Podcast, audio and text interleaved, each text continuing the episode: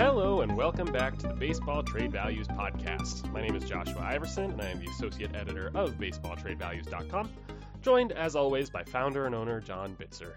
John, how's your week been treating you? I know it's we're getting into to real baseball, real heart of the season type stuff. The ball is weird, the games are weird, everything is it, it's baseball.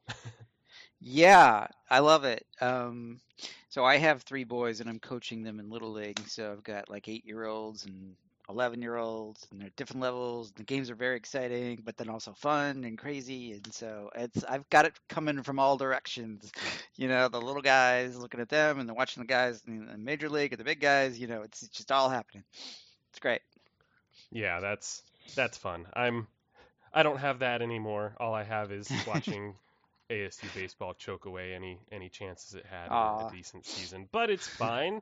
I'm sure the major league team I watch is doing much better. Uh yeah. Okay. Uh, we have we have a decent episode for you guys this week. Nothing. We're hoping to not push it as long as we have in the past, but we've got some interesting topics to hit on this week. We there was another another Jim Bowden article, and you know how much we love those. Uh, so we'll be getting to that a little bit later in the episode.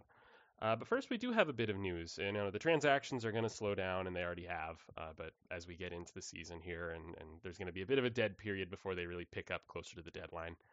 But we have a handful of you know late moves and and 40 man sifting around and stuff like that. Um, starting with with the most significant move of the Rockies extending Kyle Freeland. So Freeland was on the last year of arbitration, so he was going to be a free agent after the year. He's a Denver native, and in a sense, he might have figured out how to pitch at Coors. You know, he he hasn't been quite as strong the last couple years as he was, and I think it was was it 2018 that he had that really strong uh, season for them uh, yeah, 2018 was really impressive for him, and since then he's kind of he's been pretty up and down, but he's been a serviceable arm for them. Um, and and you know, being the Rockies, they have trouble attracting free agents, especially pitching pitchers. So if you really feel comfortable that this guy's a back end arm that can succeed at Coors, maybe it makes sense to, to give him a commitment. Uh, the the slight issue is that this this commitment's quite lofty for a player who has kind of shown what Freeland has shown. Uh, so it's a five-year deal worth $64.5 million, and then a vesting option for 2027. If Freeland throws 170 innings in 2026, he will earn 17 million in that sixth season, 2027. Uh, so that's not cheap. no. Um, he his original trade value, um, but before this extension, we had his value at 3.4. And after the extension, he's down at 36.7. So that should tell you something. yeah. Uh, actually, uh, excuse me, I misspoke earlier. He actually has two years of arbitration remaining, and this will buy out two of those, which makes the makes the high dollar value maybe even a little bit more suspect. yeah, I mean, he was trying. The reason he only had like three ish in surplus is because his arbitration numbers were getting high, and so based on his performance relative to salary, he's looking like a non-tender at the end of the year. Like he was probably not worth what he would have made in his next year of arbitration.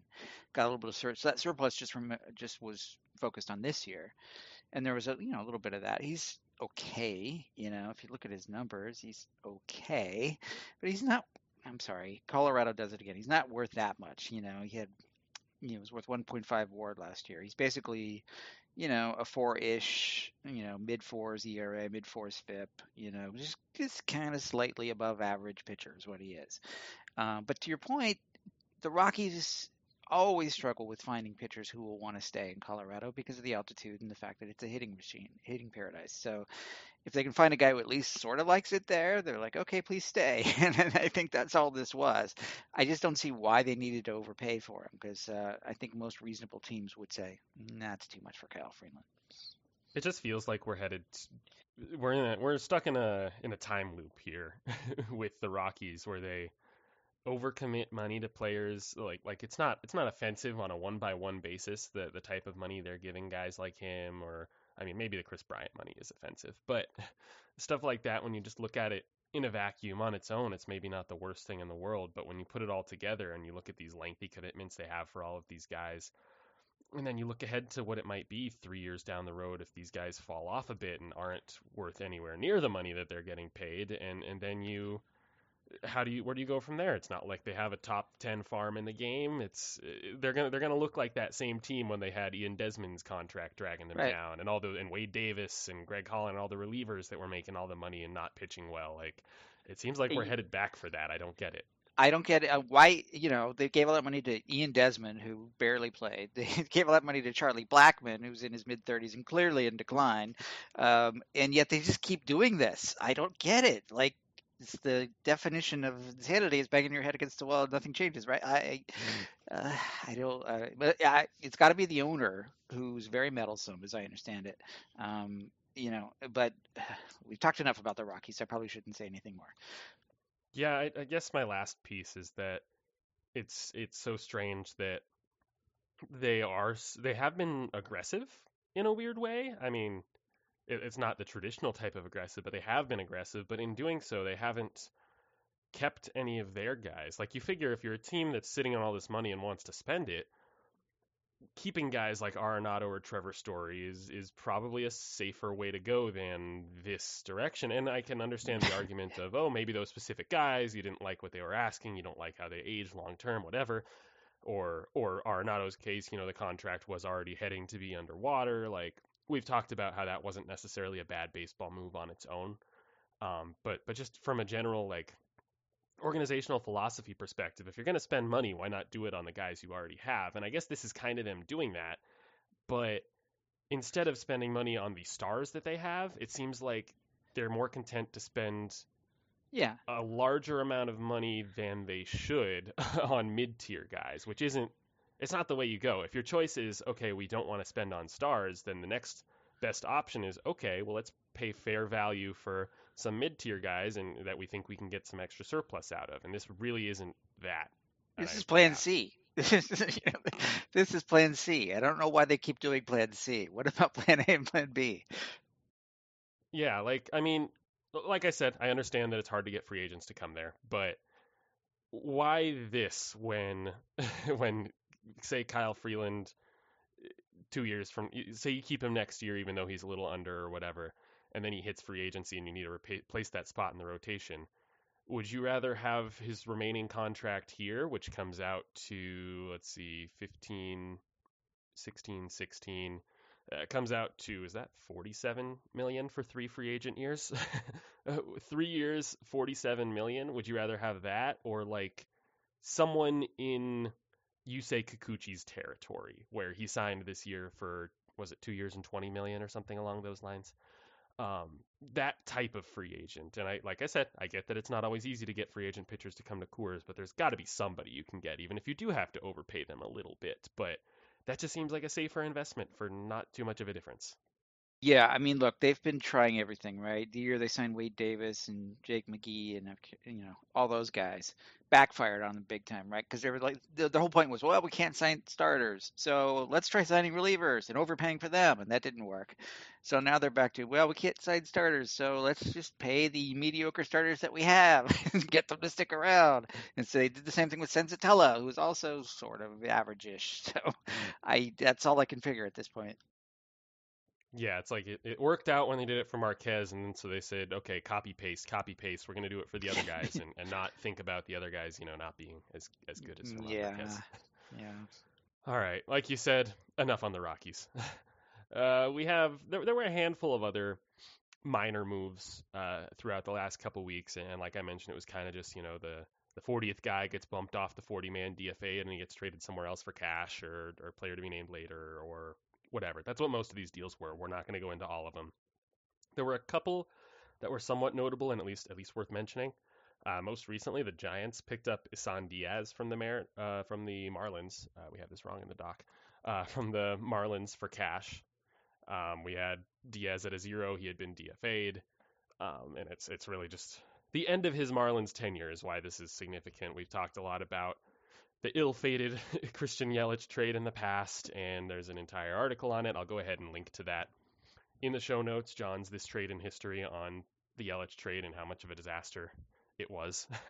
um, but this is, I I believe, he was the last player from that trade still in the Marlins organization. Yeah, they had DFA'd Yamamoto, who's kind of the fourth player in that deal. Uh, he, he they cut ties with him a while ago, but they only just um, DFA'd Lewis Brinson this past offseason, and more recently DFA'd Monte Harrison and released him. Um, and San Diaz was still at that point the last guy. So he basically for like a month or so he was the last guy remaining in that deal. But then they DFA'd him um, a week or so ago. So uh, yeah, take a put to that one. Um, but yeah, I you know he's still the, to his credit he's he's still got some upside. And the Giants are always sort of opportunistic, saying, oh, "Okay, he's only what 25, you know." And there was a reason why he was once on some top 100 lists, not high on the top 100 list, but like 80ish, you know. And you know when he was younger, he just hasn't put it together at the big league level. And there's only so many opportunities you will get. If the Giants can find an opportunity for him and maybe unlock something, great, good for them. Uh, but yeah, he hasn't done it so far. Yeah, I don't know if there are any, if there are too many at least, um, big takeaways, big lessons to learn from the Marlins side of that deal. Um, I guess they got a few guys with some swing and miss issues, and, and maybe those are the most volatile types. But they got four guys who were at the time solid prospects, and and I mean, we can talk about what went the other way in mm-hmm. a very affordable, cost-controlled really, really good player in Yelich, who everybody around baseball seemed to agree had the consensus, like had the opportunity, it had the potential to be great if he could just get the ball off the ground a little bit.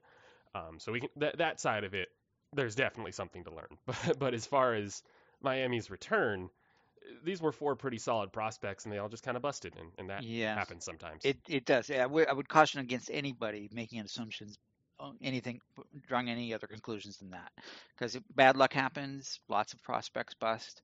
This was just a very unlucky deal. I think you know the consensus in the industry was you know those were solid prospects to your point and they spread their bets. You know they didn't just you know yes brinson was the big piece in that one at the time uh, but they spread their bets. They thought maybe Harrison would turn into something, maybe uh, Diaz would turn into something, and none of them did. And that's just bad luck. It happens. So, but I wouldn't say, oh, never trade, you know, a, a rising star for four young prospects again, because that would be overthinking things. I, I just, it, just bad luck, and it happens. I guess one minor, tiny sliver of a takeaway you can have from that is, and you can I might need you to confirm whether this is actually off base or not. I might be making this up. I don't think I am. um, I believe studies have been done that show that prospects who have been traded more than once typically don't perform as well. Yes, that rings a bell. There was some study about that. I, I, yeah, I think uh, you're referring to something way back in my memory. Mm-hmm. I don't know if mm-hmm. it was on Fangraphs or where. I think it was Fangraphs. But um, yes, yes, uh, you know, it was. I think the point was okay. Well, the team that has the player knows them best, so maybe you know trade them once. Okay, well that's probably you know reasonable because they might be getting something good back. But trade them again if that second team says okay, uh, I'm not seeing it. You know, then that's uh, sort of a second point of view. It's like a second opinion from your doctor saying eh, this is a problem. There's something not right here and then if they trade they're traded a third time like okay now three teams agree. So now there's you know fire where there's smoke. Yeah and it's obviously not the rule of like the golden rule you, you know there's going to be exceptions to it. Um, off the top of my head I, I wish i could think of an example that was a better person than this, but Curt Schilling was traded a lot of times, um, mm. and, and, he went on to have a very successful career. Frankie Montas was traded Frankie a whole bunch there of times. That is a much more wholesome example. Thank you.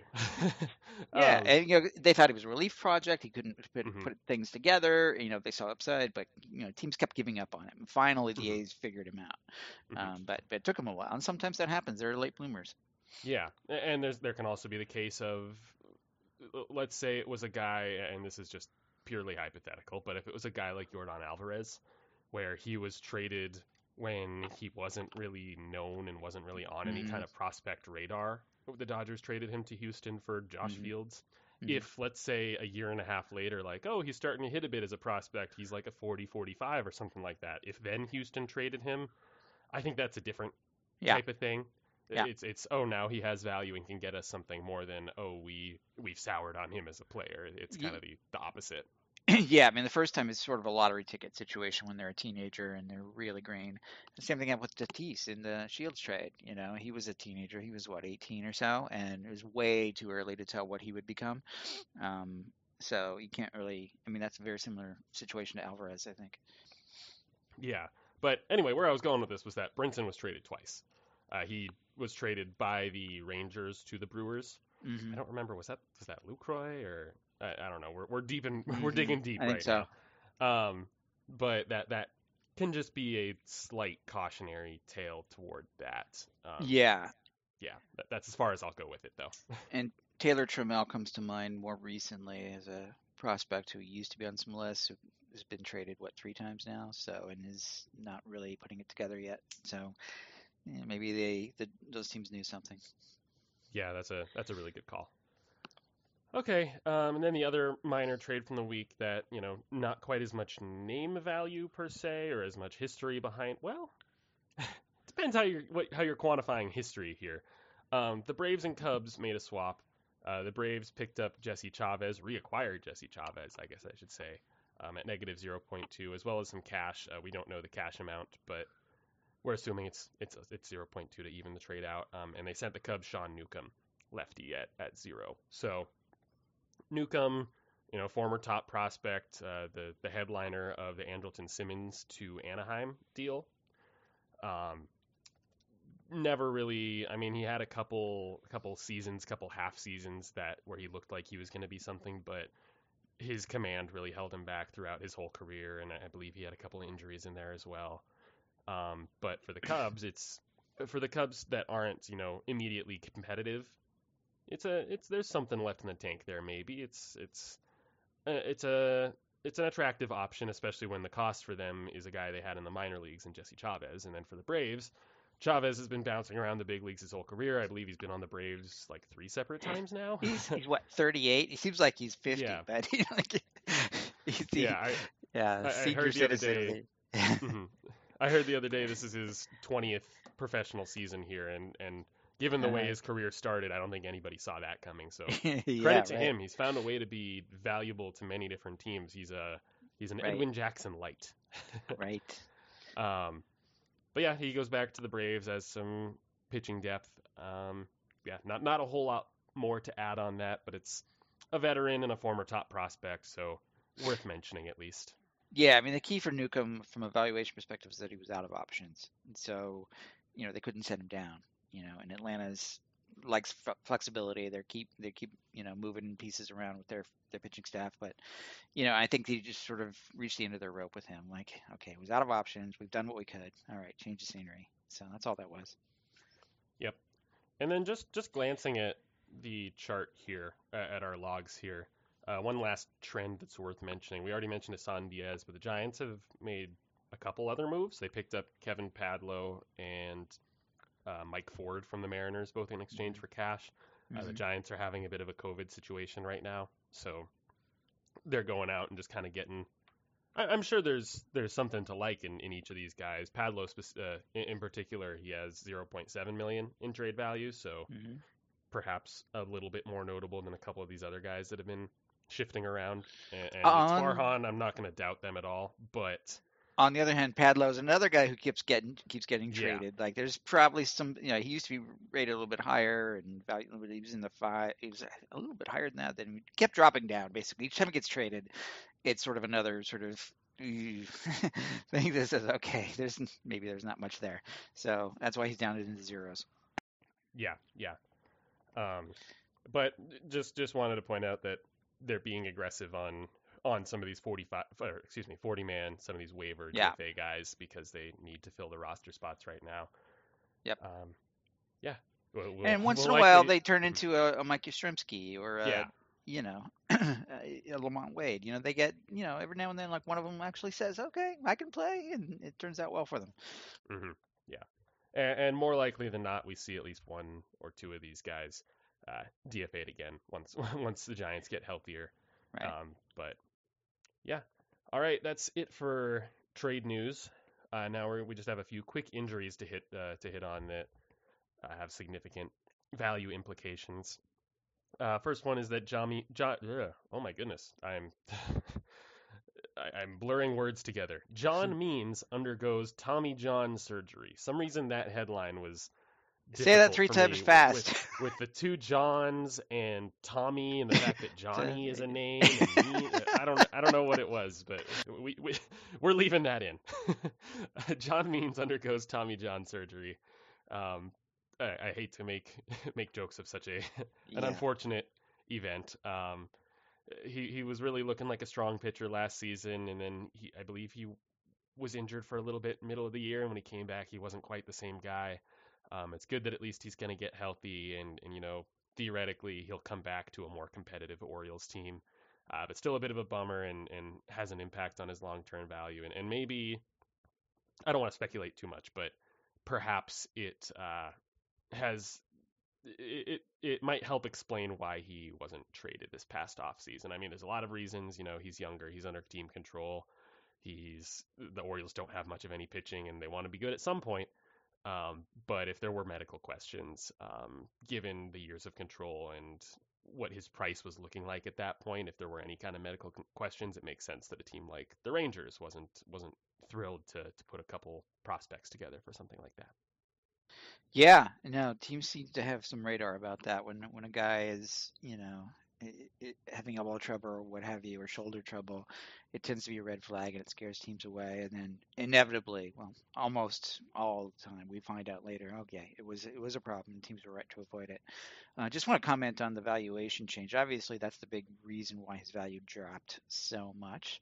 But if you just kind of look at the numbers, you know, he's not he's making three million this year, and he's not going to pitch at all, right? So um, assumption is he's going to make another three, about the same amount next year, because that's typically the way arbitration works. If you didn't play, you just sort of repeat the same salary. And he's probably going to be back like mid-season ish next year, but potentially later than that, depending on the timing. It's 12 to 18 months. So we just said teams are wary of taking chances. So you figure, okay, maybe he'll pitch like 20% of the year next year. And so that's not going to give you that, you know, that gives you a tiny bit of surplus value there if he's anything like he was before. And by the third year, assuming he's sort of back to health, but there's still some risk, you know, 20% of, of pitchers are not quite the same after Tommy John surgery. So you got to bake that in. So we have him at like, okay, he's probably worth 13 ish million and he'll probably get about four points. 4.7. So you're getting a like eight ish in surplus value the third year but that's offset by the negative value of this year, and so we're that's why we have him down to six, all told. Yeah, makes sense, and it's it's an unfortunate kind of cratering of his value. But on the flip side of it, he comes back, gets returns to form, especially that first half form last year. That that value has some room to go up as well. Mm-hmm. Okay, next injury, Eloy Jimenez, six to eight weeks with a hamstring strain. Uh, it's it's the the initial report and and this timeline agrees with it is that it isn't as bad as his I believe it was a pectoral injury last year. Mm-hmm. Mm-hmm. Um, but this is a guy who has already shown some difficulty staying on the field. He's a he's a great exciting hitter and um, an exciting defender in in one sense of the word exciting. he, he, he can be an adventure to watch out there, um, and maybe that leads to some of this injury proneness. But the the White Sox are a team with with already we, we've talked about it before. They have a lot of bat first guys, and so there's only one DH spot for all of them. And so to this point, they've used him a fair bit in the outfield, and and maybe that changes upon his return. But um, I I have to guess, John, that the injury here is is now that it's a repeated in, in excuse me a repeated long term injury, and hamstrings are the types that can kind of flare back up after a while um, I'd have to imagine it has a negative impact on his value. It does, obviously. You know, it impacts this year. Now we're not going to read too much into it, um, you know, because he's still kind of young. And when you're younger, you have a tendency to kind of bounce back a bit more. When you're older, if he was over 30, then it would start to nag a little bit. Uh, and I'm speaking from experience here, but but also proven research. So you know, we're gonna give him the benefit of the doubt. Um, but you know, it's also the fact that you know, as you mentioned, he's not like a great defender. You know, he's more of a DH type in a perfect world. So in a trade scenario, he would be viewed more like that. Not a lot of defensive value. So you've got injury risk that's starting to increase. You've got, you know, no defensive value to speak of, and you've got a fixed contract. you know, that still has you know a fair amount of money left. He's got he's still owed what 47.4 million at this time. So his value is all that considered is in the low single digits now. There's not much surplus left when you consider all that. And uh, especially worth um, worth reiterating with him being on that fixed contract. A low surplus value does not mean he's like not a valuable player. It means that he's just not overproducing the contract too much. Obviously, he's still yeah. a strong hitter. He's still young. He still has loads of potential beyond it. But since that salary number is not changing at all, these fluctuations in his ability to stay on the field and in his projected on-field performance, they they will allow his value to kind of swing a little bit. Yeah, so he's worth 50.2 and he's going to be making 47.4, so he's got a little bit of a surplus at 2.8 according to our model. Yeah. All right, and then the last one to touch on Michael Conforto, season-ending shoulder surgery. We heard back in January that during the lockout, Conforto had been working out and had uh, I believe he dove for a ball and injured his shoulder, but it, it seemed like it wasn't a big deal at the time. Um, and and then we hear out of nowhere that he underwent season-ending shoulder uh, shoulder surgery. So this is the the cap of a nightmare off season for Conforto. Um, it started with him somewhat questionably receiving the the qualifying offer. Um, so you know it seemed like he had a good chance to accept it and and decided not to. Decided to bet on himself, and then obviously the lockout came and went and did not do him any favors. I mean, if he's if he's signed with the team before, d- does he still injure himself that same way in January? I I don't know. Um, but now it's now it's looking real questionable of how how what's his market going to look like after a year off? You know, a- after a disappointing 2021 season. Yeah. Um, and, and then nothing in 2022 and and shoulder surgery. Yeah. Um, his main appeal this offseason was that he was young and had previously been so good, and, and, that he was one of the younger offensive options on the market. Be you know once you get past the Correas of of the market. Um, yeah. But now that's that's gone after after another just gone year, a lost year. So it's it's going to be interesting to see what things look like for him next offseason. Yeah, I mean, I guess the only bright spot is, you know, he had that qualifying offer attached. So any team that would have signed him would have lost a draft pick. But, you know, now that this issue means he's out of, you know, out of contention for a year, that won't be an issue next year.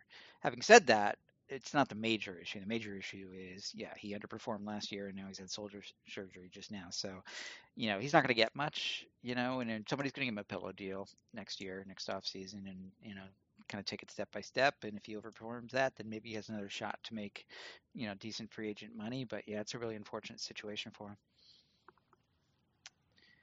Yeah, it's it's hard to imagine him getting anywhere near the qualifying offer next year uh, no. anywhere near the value there. Whether it is, uh, you know, maybe there's a chance he gets some sort of two-year deal or three-year deal or something with an opt-out or an option or something along those lines. But the AAV is going to be nowhere near that. Yeah, uh, no. was it, was it 18.4? Yeah, 18.4 on the qualifying offer. No, it'll be a short-term, low-risk, low salary-ish. Yeah. See what he does kind of situation. Yeah.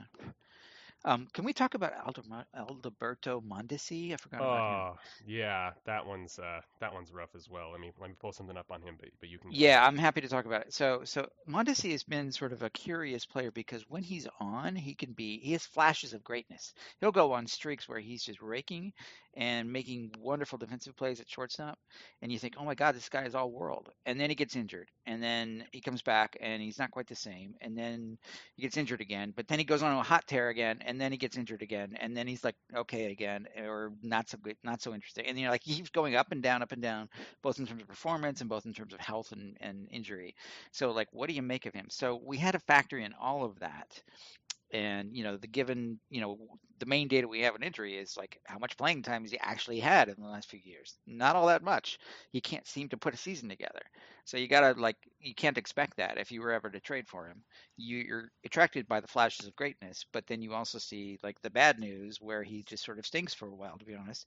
Oh and by the way he's uh, been out of options as well for a while. So um so yeah uh so sadly his is not a you know what did he have a torn ACL I believe it is now, and so he's out Yeah. for the year as well. Uh, yeah, He's honestly fairly similar. We we talked about it before uh, about this guy before, but he's honestly got a very similar profile to Javier Baez. Um, just just with more more uh, emphasis on speed than power, obviously. But the Yeah. I think a, a part of the reason for his just wild swings in production is the plate discipline doesn't exist. you know, he's Mhm. he's a Yeah, five percent walk guy with thirty plus percent strikeouts, and and that's coming from a guy who's hit more than ten homers once in a year. So like it, Yeah. it's a it's a strange profile. And he, with the defense, with the speed, he got it to work, and, and you know he had a couple high BABIP years that helped it out. But yeah, once you factor in the injuries, um, it, it gets it gets to a tough situation. yeah, and the out of option status, and um, yeah, so and and he only had you know less than two years of control, and known this year is wiped out. So to the extent that he comes back next year, we'll see what the you know ACL recovery timeline is and how he comes back. But given all that, you know, um, it's a weird situation from a numbers perspective because he has negative value this year. Because you know, assuming the Royals keep him on their payroll, they'll, be paying about two and a half million for him to recover, and then he'll make another three million next year. Um, and he'll be, you know, best case scenario, he's worth a little bit more than that. But that's not enough to compensate for the negative value of this year, which is why his overall number is negative, which is weird because you know you might keep him hoping to recoup some of that value next year, um, but it's not much. so even if his surplus value next year is like 1.2, which is not enough to counter the minus 2.5 this year. So it's very sort of. I could see somebody tr- you know trading for him and giving him a shot later or whatever, but or the Royals just sort of keeping him and seeing how it goes. It's not that big a deal. It's three million this year, probably three million next year. It's just an unfortunate situation for the player. Yeah, definitely. Uh, I'm interested in the implications for the Royals in the in the mid and long term here, uh, as far as positionally. Um, uh, the caveat here that their entire offense has been pretty terrible outside of Andrew Benintendi hitting a bunch of singles. Um, but you know, once once in, a perfect world here, I don't I don't know what they're because they had Bobby Witt Jr. playing third base, partially to keep an, a middle infield spot open for Mondesi. Um, and Witt has had his struggles, but I, I have no doubts that he's going to hit long term. And, and the question has kind of been: Is he a shortstop? Is he a third baseman? So I wonder if this bumps him to shortstop at some point here once he once he gets the bat going, uh, because you know they have Mhm. Nicky Lopez and Whit Merrifield, who both have a lot of positional versatility themselves. Mhm. So, and the the incentive to move him to shortstop would be get at bats for MJ Melendez, who Mhm. top catching prospect. I believe he led the minors in home runs last season. Um, and they've been playing him at third base sometimes in the minors, and, and he's also off to a slow start. So maybe I'm just getting way ahead of everything here. Um, but at least from a Royals roster construction standpoint, they have a lot of options that they might not have had before. I think it depends how competitive they get this year because Nicky Lopez was fantastic. You know, he basically stole Mondesi's job last year because you know I think he led the league in outs above average. So defensively he was wonderful, and offensively he woke up as well, uh, which he hadn't really done before. So he was quite the player. So like you would think on most teams, yeah, that's our shortstop. Um, but so what do you do with it? And, you know, I don't. I'm not an expert on Bobby Witt's skill set enough to say does he fit better at third versus short it would seem to me if you're valuing defense and the Royals have a history of valuing defense, you would just keep Lopez at short and keep Witt in third and see what happens. You know, wait for Melendez to start hitting and then you got a problem. It's like so you've got some patience and some time to figure it out, but that's what I would do. Yeah, yeah. I think that that last point, you've got patience and time to figure it out, is really the key takeaway there. Yeah. Um, I actually had missed one other tidbit of trade news that we said we would talk about. Um, so let's touch on that really quick. There were rumors that the, and these, this just came out the other day, uh, that Dinelson Lamet is on the trade block for the Padres, uh, reliever. His value has really come down. He was one of those first guys that when we kind of were first starting up where it's like, huh, are we sure about this? Or at least that's what I was asking. I was like, huh, are, we, are, are we sure that Mhm. he's that valuable of a player. Like he's Dinelson Lamet, and he kind of came out of nowhere and whatever. And and you rightfully you were like, no, he he absolutely is that valuable. He's his stuff is nasty, and he's making starts for the Padres. And if he continues as a starter, then then he's he has his work cut out. Like he he's going to be a valuable major league arm. Mm-hmm. And, and, so you kind of double down on that, and at the time, definitely correct. But since then, injuries have just really mm-hmm. devastated his career and, and his value here. And so now he's a reliever, and the stuff isn't quite looking the same as it once did. And he's he's not expensive by any means, but he is making a few million in arbitration now, and the Padres are reportedly looking for some offensive versatility, flexibility, um, and, and looking into moving him um, we originally had his value at 1.5 million, but you said it was bumped down to zero, correct? Yeah, because we just started making some uh, updates, yeah. which we'll talk about in a bit. Um, so we thought it was fair to just okay, what does his latest update suggest? And it suggests he's, you know, has no surplus value. There's still some field value there, but yeah. So here's the thing: he because he was a starter, he entered his arbitration years as a starter and therefore getting paid starter money. Um, but then he switched to the bullpen, and that's a little too much for a reliever, especially given the fact that he's been a struggling reliever at least this year. So he's making 4.8 million this year, and if all things hold in arbitration, he would be scheduled to make 7.2 million this year. That's a bit much unless you're really well performing as a reliever, which unfortunately he's not. Which could also mean it's because some persistent arm injuries. We're not sure yet. Um, but it basically means there's zero surplus value. 4.8 million, you know, prorate that down to one sixth of a season season pass, so figure four million. Uh, yeah, there's not much there, and it doesn't look like he's going to be returning to be a starter given all the health and durability issues.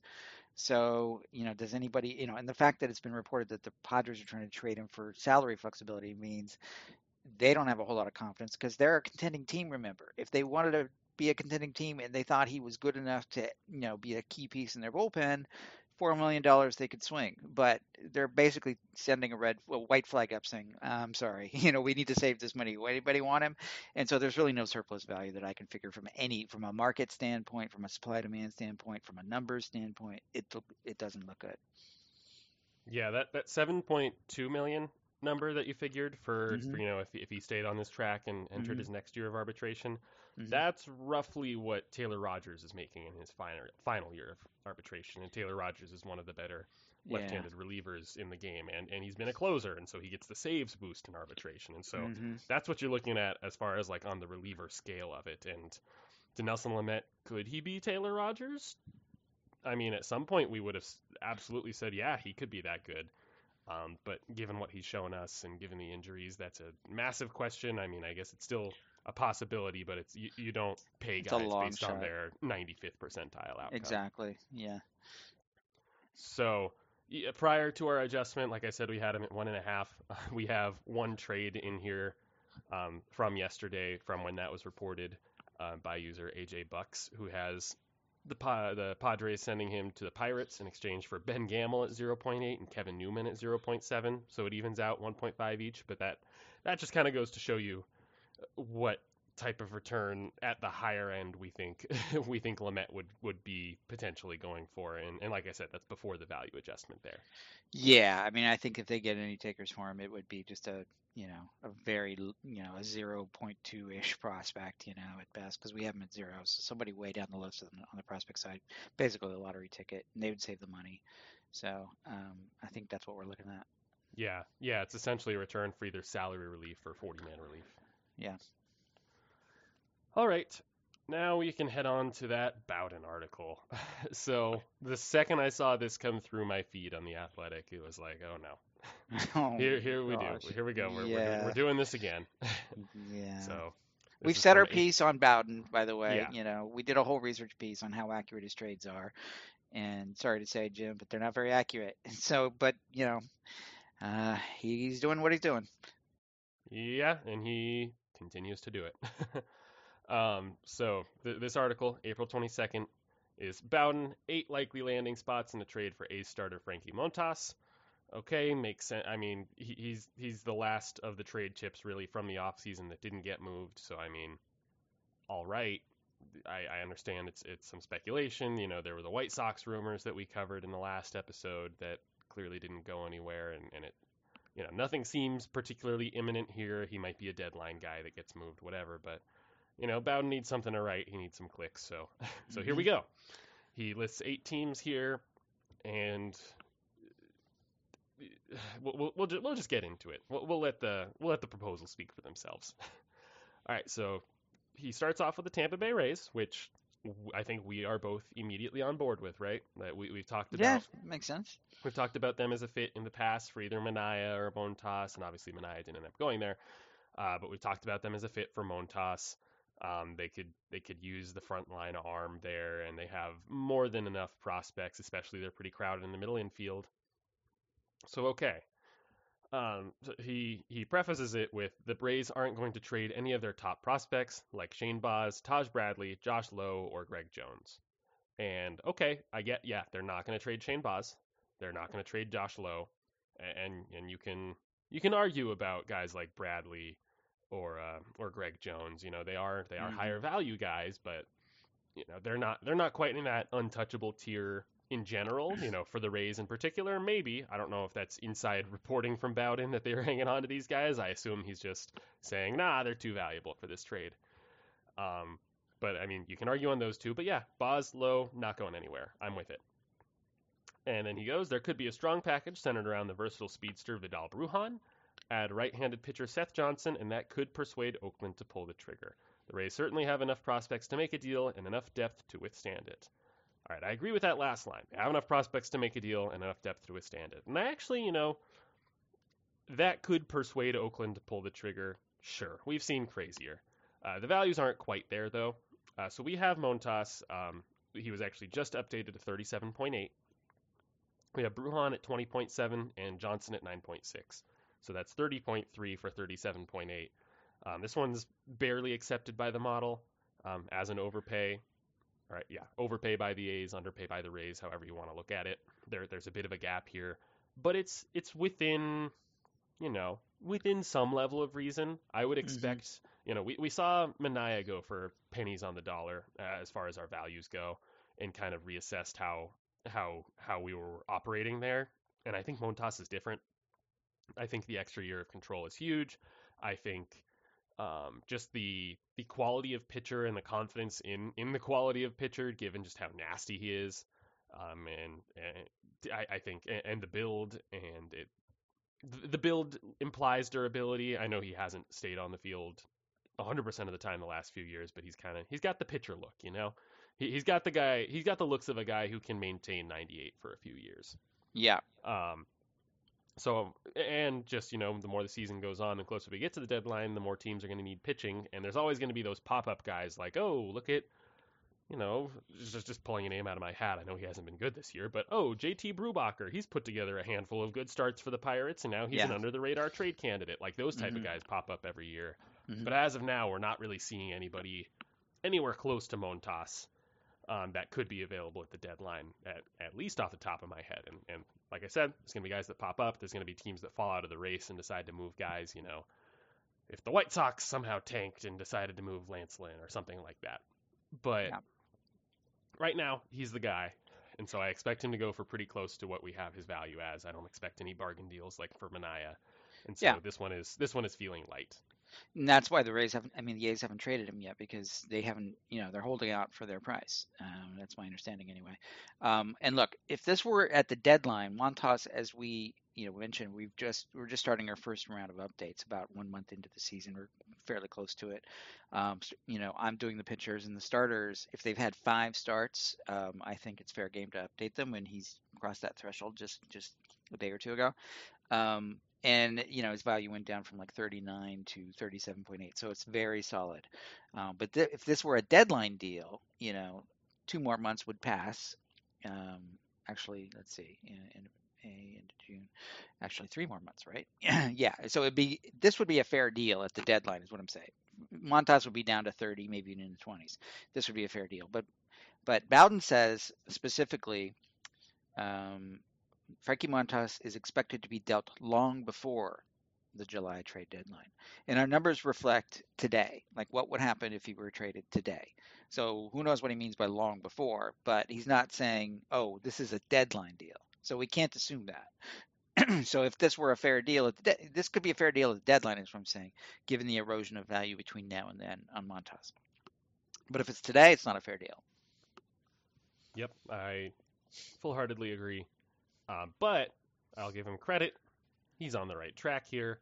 Okay. You know, we, we can talk, you know, a couple other names in that, you know, three to four range, you know, fi- fill that kind of that four for one framework that Oakland has been going for. And, and, and you can quibble about the specifics here of whether you think they would want Brujan exactly or Johnson exactly or, or whatever. Um, but on the surface, you know, we're, we're, we're in the neighborhood on value. And I say that and and you should you should expect that we're about to leave the neighborhood on value for these next few trades. Oh no, Mr. Uh, Bowden's neighborhood. It's not so safe oh. anymore. yeah, th- things are going to get worse from here. All right, next one, St. Louis Cardinals. Again, uh, a fine fit. They've had the injury to Jack Flaherty. Um, they're a team that clearly wants to be competitive right now, and there were rumors that they were in on Manaea as well as Montas during the offseason, but couldn't quite come together on on a package uh, with Oakland. Uh, but that's kind of where that's where the agreement's going to stop here, John. Uh, so they could get Montas. uh, I'm reading from the article again. They could get Montas today if they're willing to trade third baseman slash second baseman Nolan Gorman straight up. But as of now, they have no interest in trading the power hitter for a starting pitcher they'll only control for two years. All right, pause. Uh, no, Uh, it's it's it's along the same lines as what we were just saying. You know, if we're talking at the deadline, then maybe. Uh, but we have Gorman at 28.6 and Manaea, as I mentioned, at 37.8. One for one, that's that's not going to get it done. And and okay, I can give you the benefit of the doubt again, Jim. You know, let's say it's a few weeks from now, so so Montas's value is a little bit lower, and let's say you know there's a couple of those you know second and third pieces that aren't super notable and bring the value up a little bit. Okay, we're getting into the territory there. He's at Mhm. least he's at least on the right track that Gorman would be a suitable headliner from Right. Oakland's perspective. I'll I'll give him that. Yep. And he continues to say, with Arenado signed long term, and the fact that Gorman probably won't be good enough defensively to play second base long term, especially if the defensive shift is eventually banned, it might make them at least take a pause to consider. And that can be a bit of a red flag for a prospect's value. You know, if they're if they're not good enough defensively to play one of the lower valued defensive positions at second, um, that can be a bit of a, of a red flag um, as far Mhm. as a prospect's value. But but we Mhm. won't go into that. They also can't be talked into trading third baseman Jordan Walker or southpaw Matthew Liberatore. Okay, I again we're talking from uh, like a team's specific perspective, and yeah, Jordan Walker is at 50.4. He's a very good third base prospect. Yeah, they're not going to trade him just for Montas alone.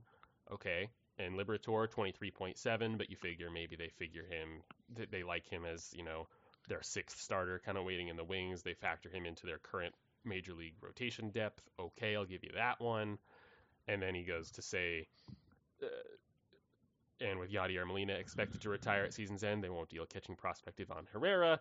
He's down at 13 point. I lost the tab. He's down at 13.2, um, and the A's are looking pretty deep at catcher right now, so I don't see a whole lot of interest there Mm. either. Okay, Mm. I'm still I'm still mostly with you, Jim, until we get here. Here's his actual proposal. They aren't eager to lose either of their former first-round pick starters in Michael McGreevy and left-handed and left-hander Zack Thompson, but trading one of them along with the power bat of Juan Yepez or third base prospect Malcolm Nunez would probably get it done. No, it wouldn't. All four of those guys wouldn't get it done. yeah. So we have, uh, in order here, we got McGreevy is the highest of the bunch at 10.1. I believe was he their 2021 first rounder? yes. Yeah. So we have him at 10.1. Uh, we have Thompson, who he said either McGreevy or Thompson is the headliner. Okay, so we have McGreevy at 10.1, Thompson's at 3.3. So Mhm. that that's a that's a jump there. Mm. And then he says one of the other two corner infield types in Yepez or Nunez. Yepez is at 4.1, Nunez is at 2.1. Mhm. If this were the price for the Cardinals, they would have Montas. Like this this doesn't Yeah. Yeah. with how extensive with how much they need him and how extensively they seem to have talked in the offseason. uh, They, they- they weren't holding out to pay less than McGreevy and Nunez or, or McGreevy and Yepez if we're going like the higher end of this of these four guys. Uh, That that wasn't what was the holdup in the deal, I, I promise you. so no, this this isn't it. Those four guys combined, if we did all four of those guys, it's 19.6, and so we're still almost 20 million below on value, below the 37.8.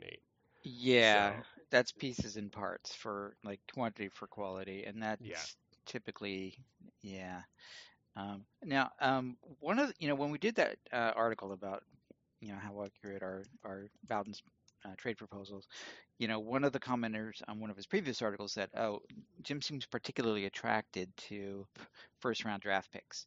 And he seems to think that if you were once a first round draft pick, you will always have high value. And it seems to disregard anything they've done since they were drafted. McGreevy was a first round draft pick. Zack Thompson was a first round draft pick back in 2019. He hasn't really performed all that well since then.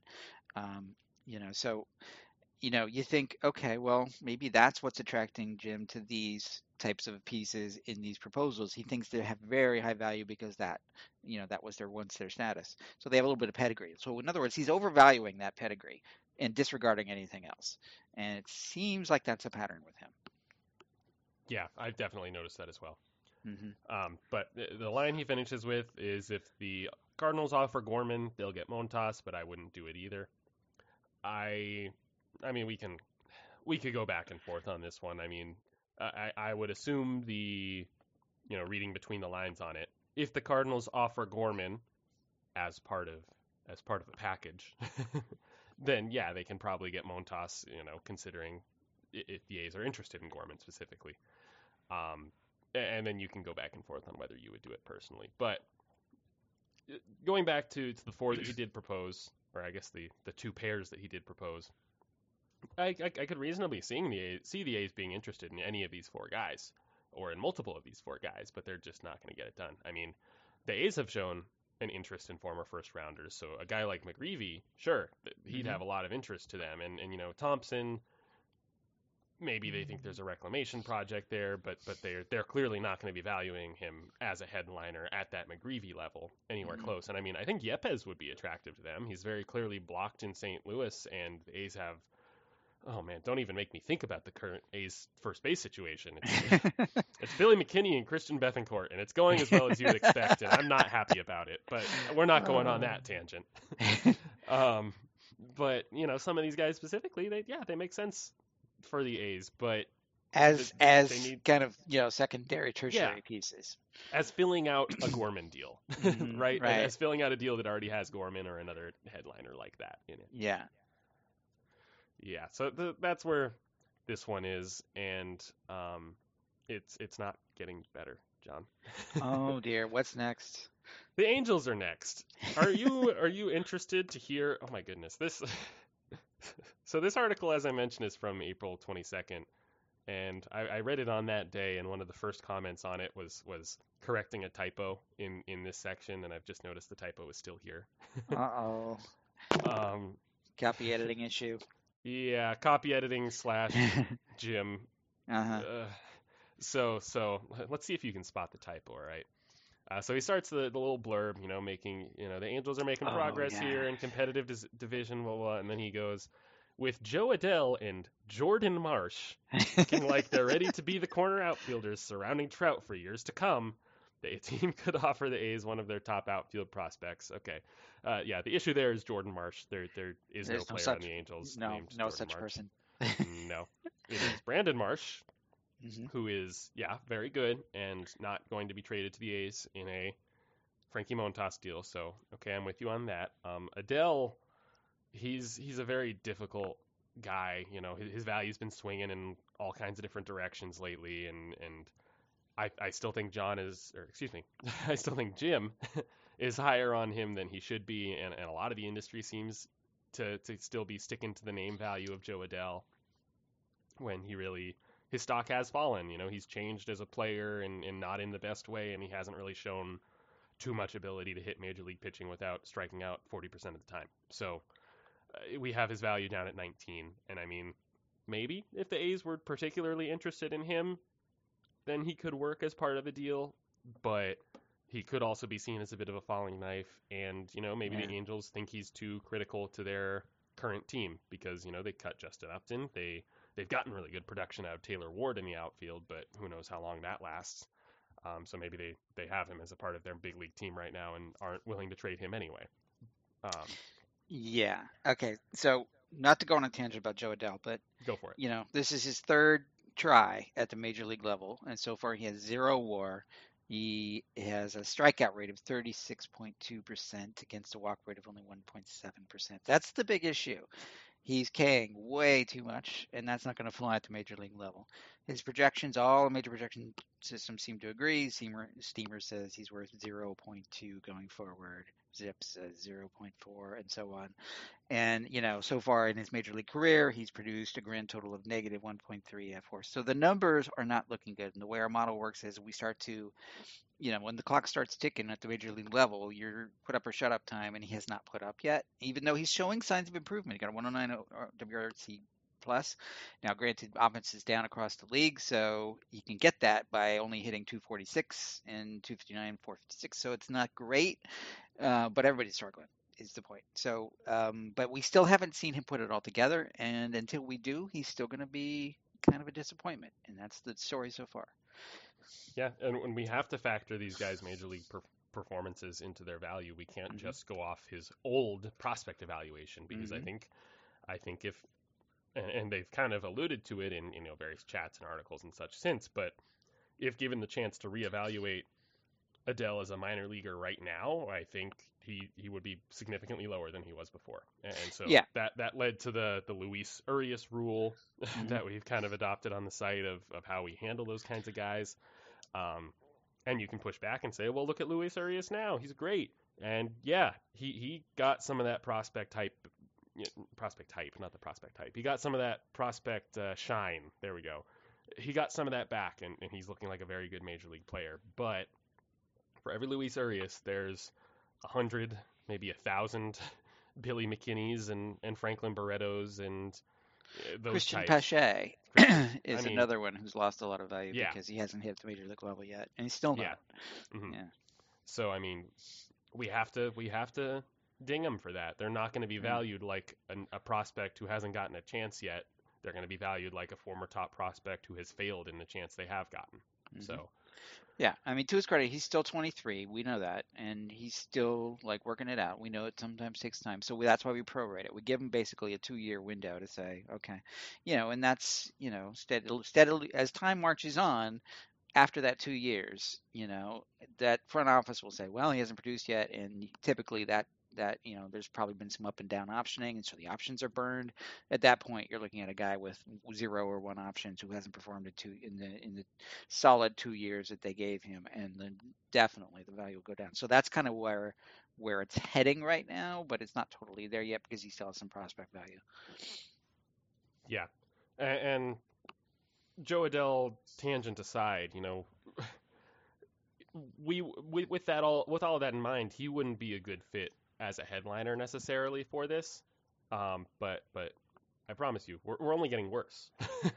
No, and the fact that you know Jim doesn't seem to know that the Angels outfielder is Brandon Marsh is Yeah. some fans think that's a red flag for Jim there too, and I I I- don't want to read I- too much about that. Maybe it's just a typo, but maybe he really doesn't do a whole lot of research on who these guys are.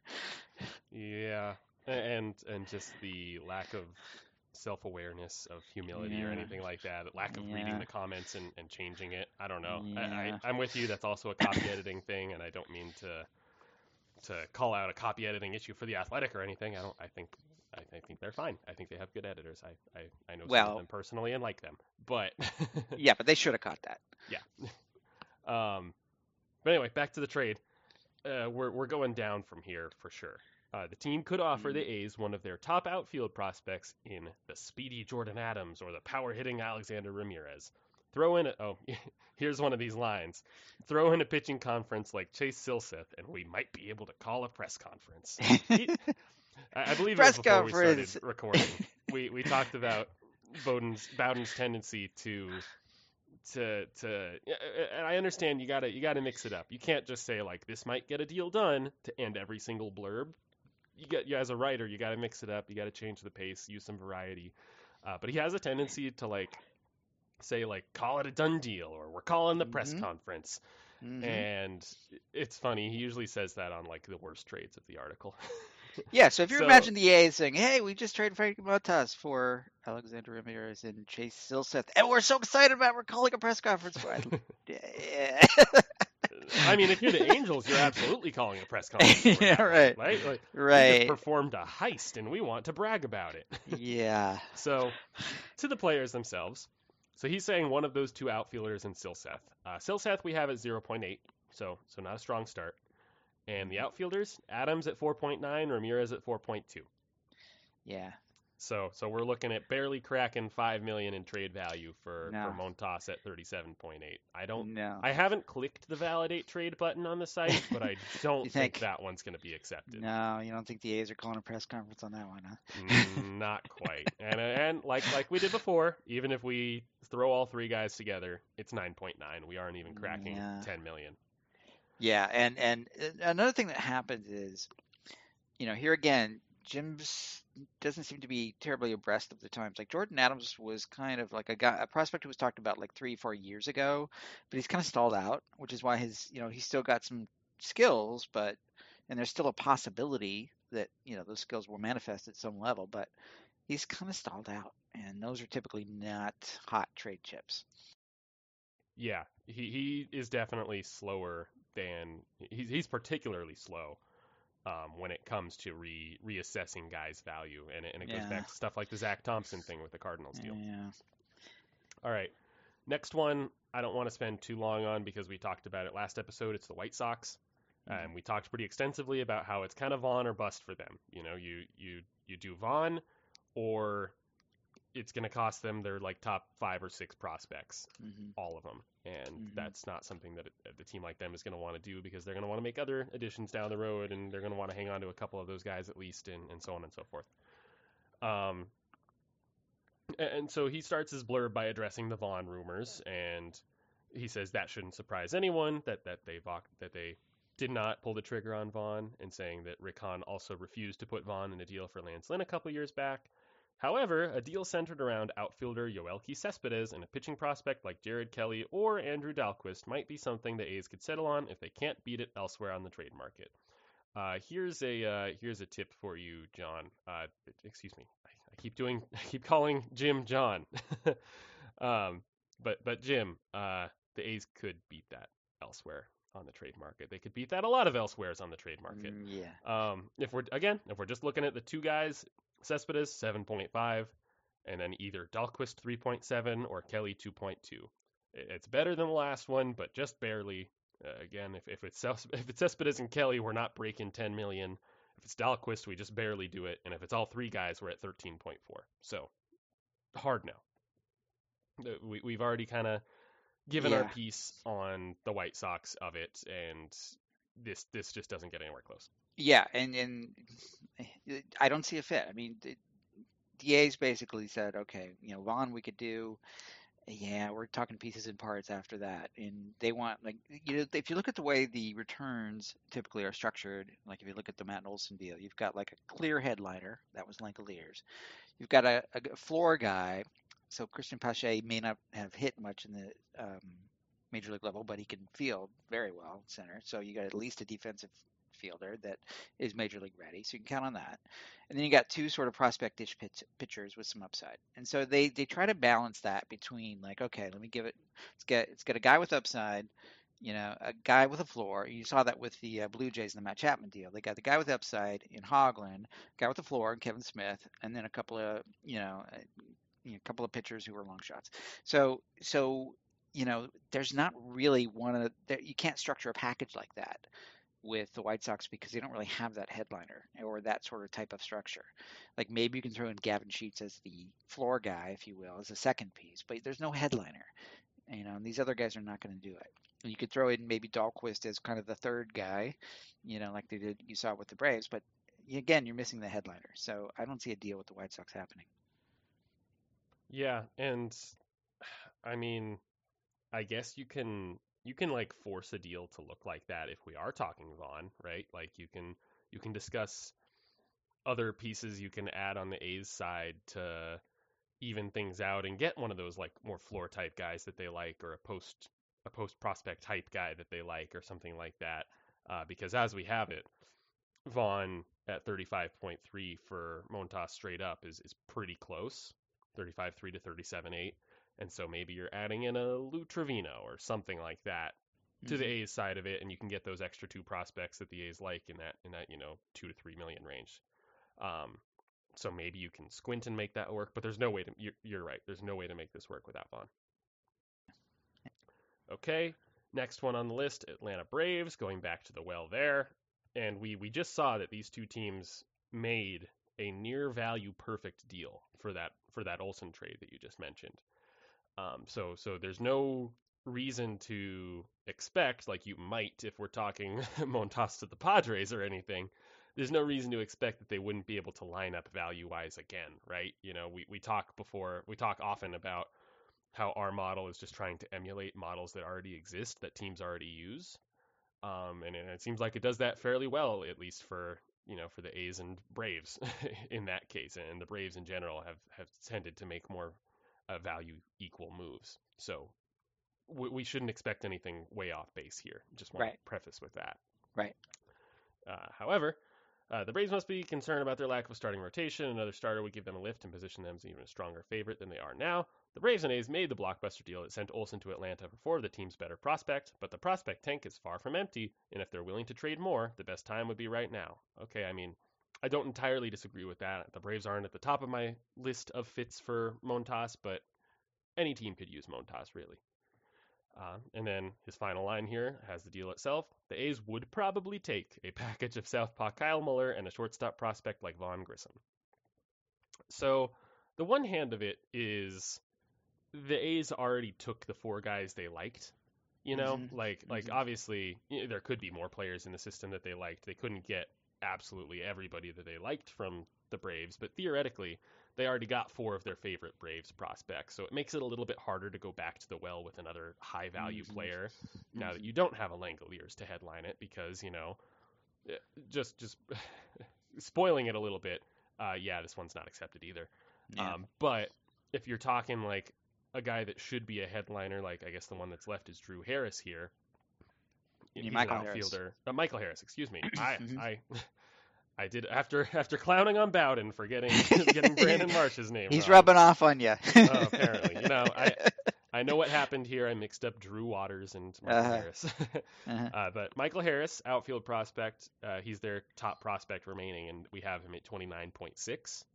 And so you figure either the A's aren't as high on him to make him a headliner, and that's maybe why he wasn't in the Olson deal, or maybe the Braves aren't moving him. They'd rather hang on to him, and they wouldn't move him for Montas. So Mhm. it makes a repeat deal for another high value player kind of difficult. So, so the preface that being said, uh, the, the two guys here, Muller at 13.2 and Grissom at 6.6. That's 19.8. We're still like 20 million shy again. Yeah, about Um, halfway there. Yeah, and so I again I could see those two guys being guys the A's are interested in, especially Muller. He he fits their mold a little bit. Um, but I mean we're we're in a similar spot where we just don't have a traditional headliner unless it's Harris, and if it is Harris, you can't add both of those guys as well. Mhm. Um, but unless it's Harris, you're looking at Drew Waters, and his stock has fallen pretty considerably as of late. And I don't know Mhm. if that's a guy the A's want as a headliner. I don't know if he's good enough to be the headliner. We have him at 14.7, and so that's not even getting you halfway to Montas's 37.8. So yeah, I don't I don't know if I see a fit here for Montas at least as of as of now. Uh, there, Yeah. like you said, his value will come down a bit as we get closer to the deadline, so maybe we see something there. Um, but right now, I don't see a good fit for them, and, and especially this trade doesn't get anywhere close. No, I have nothing to add. Y- You know, I Okay. think that is what it is. Yeah. All right, we have three more here. Next up, New York Yankees. Um, Jim Bowden went back to the Miguel Andujar. this Oh, one. don't do it, Jim. I thought we had gotten past this, you know, when when Frazier left the team and everyone was making the jokes universally throughout baseball, throughout Twitter. Everyone was making the, "Oh no, we can't trade Frazier with Andujar for Luis Castillo now." Like I thought we were all on board with this, but we're not.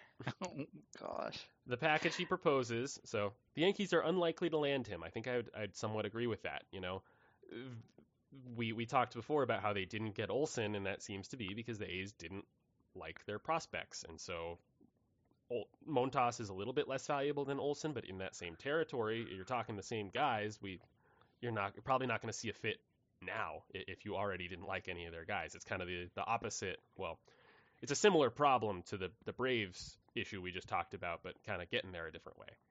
Um, it doesn't seem likely that they'll match up on on Montas with the Yankees' current prospects, at least the ones that they've shown willingness to move. So I said the Yankees are unlikely to land him as they're not interested in trading any of their top prospects in this type of deal. But it's worth seeing. I mean, I guess I can't quibble with this. It is worth seeing if this will work. it's worth seeing if a package of major league ready players that have lesser value than Montas could get it done, like Clarke Schmidt and infielder outfielder Miguel Andujar with a solid pitching, pitching prospect like Brock Selvidge. I'd say the Yankees are a long shot here, but never count GM Brian Cashman out of any trade. Uh, oh, long shot is correct. um, and yeah, I guess it might be worth seeing if you can do that in the, in the same sense that you know it might be worth seeing if the A's can trade Billy McKinney for Mike Trout on the off chance that that that that the other team just just is drunk and and yep. you know accidentally you know fat thumbs clicks the yes button instead of no and, and you get the deal done. Uh, but beyond that, it's no. This isn't worth looking too heavily into because it's nowhere close. This is this is the worst of the bunch. Oh my god! By by a little bit, you know, we're we're gonna get to one that's that's in the same territory.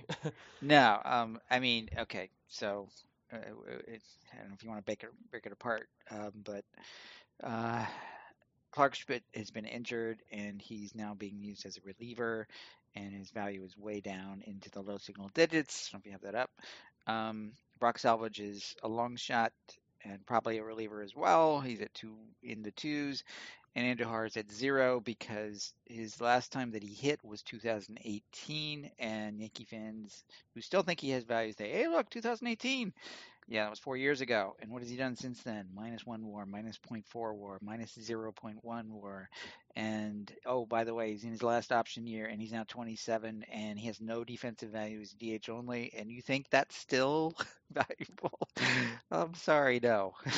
to Yankees fans' credit, I think the vast majority of them have, have turned the page on that one. Yeah. I, I think there's only a few holdovers, and apparently Bowden's one of them. yeah. Uh, so yeah, it's Andujar at zero, Schmidt at two, Selvidge at 2.4, 4.4 total. I'm I'm gonna go out on a limb and say that's not gonna get there. Mm-hmm. All right, two more Dodgers. Dodgers don't have the same starting pitching depth they've had the last few years. Uh, blah blah blah. Adding a, adding another strong starter like Montas would bolster their championship caliber roster. All right, and it's also reacquiring Montas, and you know maybe there's some interest there. Um, conversely, there could be like, ah, we we missed on him. We don't want to be giving up significant things to get him back, you know, that kind of thing. But I, I think the Dodgers are smarter than that. I don't think they would let anything emotional like that get in the way of reacquiring a good arm if the deal made sense for them. The Dodgers won't offer any of their top prospects, like the 100 mile per hour throwing Bobby Miller, top catching prospect Diego Cartaya, infielder Michael Busch, or even outfielder Andy Pages. Pages, Pages. I, I don't think I'm ever going to know how to pronounce his name. um, okay, uh, once again, it's this situation of sure if you if if they don't want to move those guys, that's kind of their prerogative. And Cartaya, yeah, he's too valuable. And like I said before, the A's are pretty set at catcher. Miller, he's at 26.4. Maybe that's higher than you'd like to go if you're the Dodgers. Okay. But then Busch 21.3 Pages 18.6 or 18.7. That's what you're looking at as as a realistic headliner for this type of deal. You know, it's it's more than half of Montas's value. It it it makes sense, and either of those guys could make some sense to the A's and could be seen as superfluous to the Dodgers. So I mean, if if you're really taking all four of those guys off the table, a deal gets really tough. And the one that he proposes doesn't get there.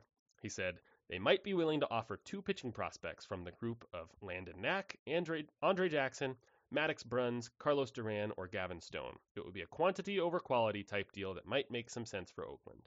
It wouldn't make sense from Oakland.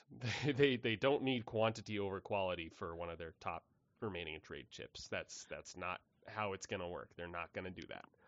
The this deal here, it's Bruns so, at four point. Well, so uh, real quick, what, even if what, we, oh, go ahead. Go ahead.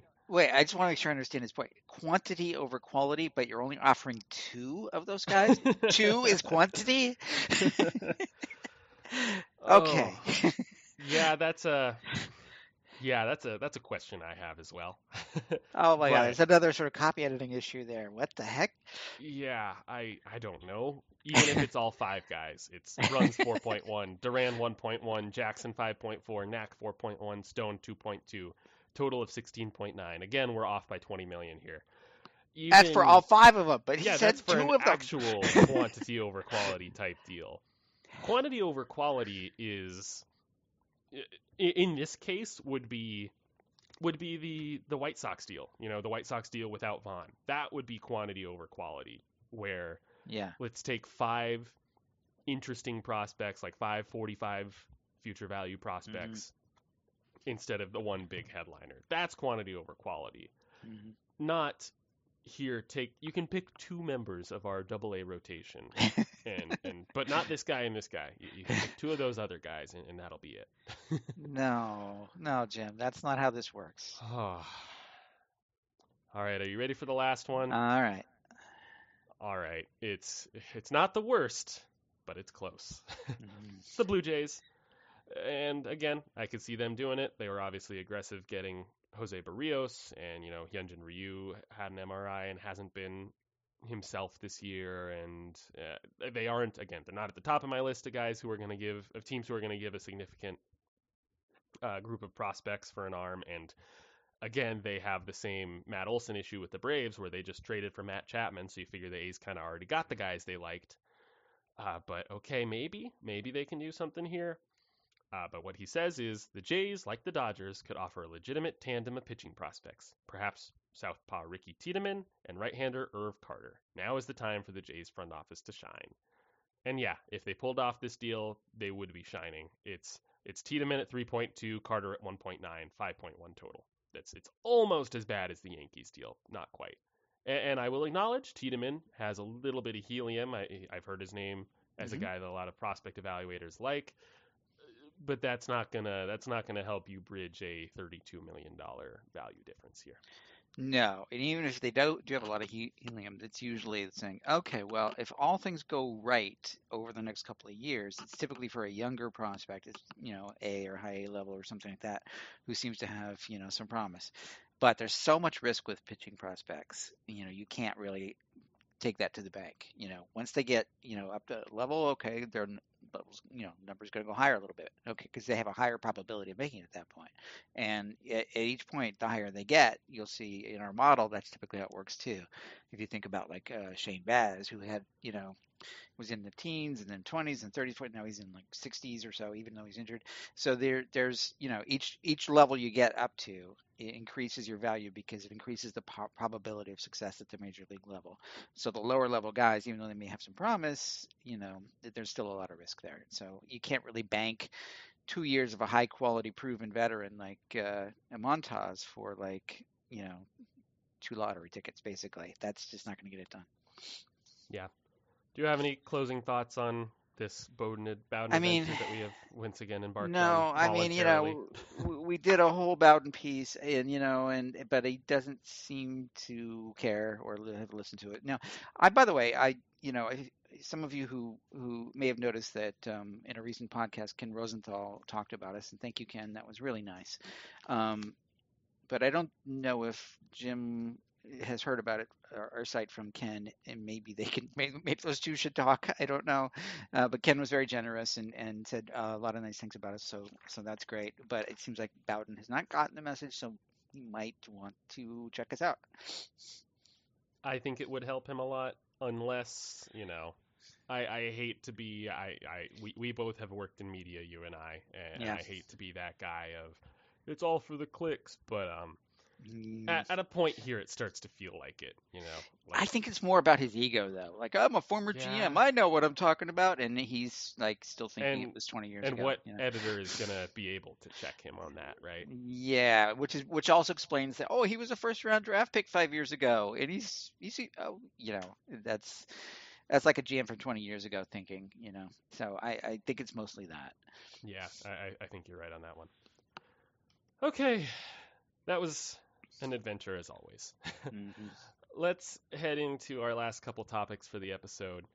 Uh, first, we wanted to talk about some of the standout players um, on on both ends of the spectrum here, who li- like uh, like John mentioned. God, I I- don't know why I'm having such problems with Jim and John today, but Well, let's see, Drew and Mike. And- and- uh, I don't know. I don't, I don't know. Maybe my head's just uh, I don't know.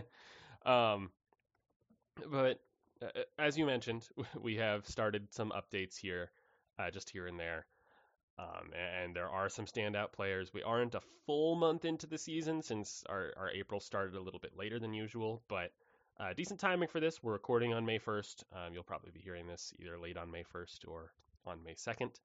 Uh, but this is we, we get to look at the month of April for everyone and kind of see some of the takeaways here. So I'm gonna run down the list of uh, here. Is that is that how we want to do this? I, I can run down the war list kind of for for hitters, and you can stop me when you see someone uh, that you, that you want to talk about. Does does that sound like a good format?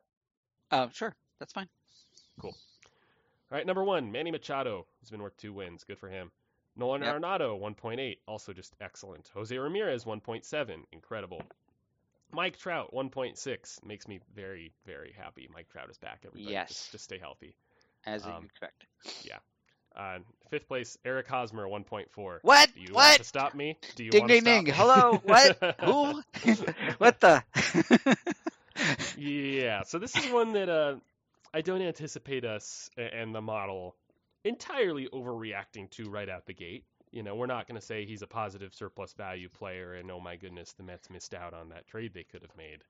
no, But it's only I been will a say I didn't see this coming. No, I don't know what got into him, and maybe it's Bob Melvin. And you know, we I, I love me some Bob Melvin. He's a great manager, and you know, runs a great clubhouse. And maybe he just said, "Hey, Eric, you're my guy. Go for it." And maybe he took it to heart. I don't know, or it's probably just a hot and cold stretch, uh, and he's on a hot stretch right now because he tends to run that way. Um, but um, yeah, so Josh, I took the liberty of plugging in the updates just for fun, and uh, it did move his needle a little bit. So he's no longer in the nine minus 50s; he's now in the high minus 30s. So um, because these numbers are kind of ridiculous, he's got a 207 WRC plus. Obviously, it's a month into the season; that's going to normalize down to the low 100s or whatever he ends up at. Um, but it's just kind of freaky to see that. I think um, something else I want to I want to point out while we're doing this is uh, that I, I mentioned it at the start of the episode. The ball is dead again. Mm. Uh, Yeah. eh, we have to you have to take every batting line with a grain of salt. So uh, Eric Hosmer, he's hitting 389, 457, 597. I'm just at first glance like that being a 207 WRC plus isn't like ring. It's not setting off any alarms for me of like what that's weird. But if we get to the next guy on this list, Wander Franco, he's hitting 313, 333, 578, and it's giving him a 173 WRC plus. Right. And- Like and that's that- great, but it's yeah. not a 173. Yeah. not in a typical year. That doesn't gel for me. That's like in the Mm-hmm. 140, 150 range, right? Yeah. Especially you know park adjusting, the trop is hard to hit in, etc. Uh-huh. Um, none of that. Not obviously not a dig at all at Wander Franco. It, it's it's about the offensive environment and the fact that he's hitting that well. And this guy, it's silly. He's he's got a 10.3% strikeout rate as young as he is Mhm. in his in his first full season. Mhm. Oh, he's incredible. Mhm. Uh, but the fact that that batting line translates to 73% better than the big league average is, is it, it tells you what the big league average is looking like right now and what the offensive Yeah. environment is. Yeah, yeah. All right, continuing down the list, like I said, Wander 1.4, JP Crawford 1.2. Who? What? we, we did talk about him a little bit previously we were discussing the extension. Uh, but he's he's on fire right now. He's walking more than he strikes out. He's got three home runs. He he does have a 375 BABIP. Uh, Yeah. and, and he has a 209 WRC plus. Yeah, and he's a guy that you know we've we've talked about as being undervalued. So when he did get the extension, we said, okay, he actually deserves that. And not you know maybe it's because he's stuck up in the corner over there in Seattle. Maybe he's just you know because he's a glove first guy. Hasn't really been a like a soup. He hasn't put up a great offensive year. Maybe he's like, wow, I'm so happy here. I'm just gonna play around and have fun. And look, I've got offense now. Um, you know, I, I don't know. I think it's gonna. I, I think we're talking about mean reversion at some point soon because he's never done this. So I don't think it's going to be sustainable, but it's fun to see. Yeah, and I mean, it, I think it could at least speak to a higher baseline going forward. Like, obviously not this, but Mm. he has he has clearly been progressing in his career to becoming closer and closer to a league average bat, and so now maybe he's just a little bit above that. Like, not not a 209 WRC plus. He settles down into 105, maybe. Yeah, and, and to be fair, you know, he's 27, which is typically the peak year. So oftentimes you see a guy kind of creeping up like that when he's 23, 24, 25, and then 27 is the big year. So it follows that pattern to a T. Yeah. Okay, continuing. Tommy Edman, he's just a, a Cardinals devil magic. 1.2. Yeah. And that's Uh, going to regress a bit, but yeah. good for him. Yeah. Jazz Chisholm, he's got a bit of an inflated BABIP too, and you know there's been some controversy over whether he plays against lefties and such, but he's a very talented player, very fun to watch. But the Uh, 29.7% K yeah. rate is a little bit of a red flag. Yeah, yeah. All right, Aaron Judge, we talked about Right, him. right. He's excellent, and maybe he's proving that he was correct to not accept that extension. Far too Mhm. early to tell. Yeah. Uh, Francisco Lindor looks like he's back. Love to Yay. see it. George Springer, just stay healthy, George. CJ thing. Cron, he's Okay. continuing to hit. It's Colorado, though, right? Yeah. You know, he's he's perfect for Colorado. Perfect. Yeah, and I, I think that was one of those moves that they made that I think was very smart, and I could absolutely get behind. Was was Mhm. bringing him back on a modest deal. That's the Mhm. kind of thing that they should be doing. Uh, we we don't need to go back down that path again, though. Yep. Um. So what do you think of uh, at 14 here, Anthony Rizzo and his uh, 273, 391, 675 line, nine home runs, a 218 BABIP because of all of those home runs. Is it? It's a, it. Could it be the short porch in right field in Yankee Stadium? Could it be? I think there's some aspect to that. I know it's park adjusted, but uh, I think there's a little bit of hey, look, I can hit over this short fence, you know, and I'm a lefty in a perfectly lefty friendly park. I think there's some of that. I absolutely agree. All right, from here, let's just kind of fly through some of these. I, I just Mm. want to go through the top 30. There's going to be a couple other names that stand out, but Ty France, he's a he's a good hitter. Still he's raking. not a 190. Yeah, he's not a 191 WRC plus hitter, but he's a good one, and that was a really Mhm. good pickup by the Mariners, taking advantage Mhm. of a Padres roster crunch. hmm Jeremy Pena looks like a guy. Um, he, he has Yeah. the least impressive offensive line of this group to this point, but his defense has just been superlative, and even the offense, it's a 128 WRC plus, even if the slash line doesn't quite look great. But he's very clearly outperforming Correa at this point. So his power number is what strikes out. He's you know got a low batting average, 222, 305 OBP uh, on base percentage is not great, but you know for a shortstop, that's that you know slugging percentage is interesting. Yeah, for 458. Like if he can keep that up, you know that's that's a gold mine uh, for a shortstop and a rookie. Is you know he right now he's the rookie of the year favorite. We're only in a month in the season, but there's several other high profile rookies who had you know higher expectations than he did, and you know he's filling Carlos Correa's shoes, which is no easy feat, and he seems to be doing very well at it. So good for him. The the power with just the defensive floor that he has is, is such a good defender there, and as of right now, it's like it's like Correa never left. I, I still think you know Correa's already starting to heat up, and Pena is going to have some rookie struggles, and so yeah, sure. but but Houston clearly knew they had a good one, and, and that might have encouraged them to, hmm to to be more okay moving on. All right, next Jeff McNeil. He's off to a fantastic start. Not a lot of power, um, so so maybe it comes down a little bit, but it you know some some of it looks sustainable. He's, he's got his walk and strikeout rates kind of back in line with with how they Yeah. usually are. That's what he does. Yeah. Yeah, Josh Bell, interesting. Yeah, Xander but he runs oh, hot and cold, you know. So I Yeah. think there's some regression coming there. Yeah, yeah. Xander Bogaerts has a 475 BABIP. Yeah. We'll see about that one. Yeah. Jurickson Profar has a fun line. Hmm. 186, 318, 457, a 190, uh, a 129 WRC plus, a 157 BABIP, five home runs, uh, some some defensive value from some excellent plays in left field. And he's That's got a 15.3% walk rate against a 17.6% K rate. So that's like un- highly unusual, I think. Yeah. And um, he's always had a good eye. I thought he, Yeah.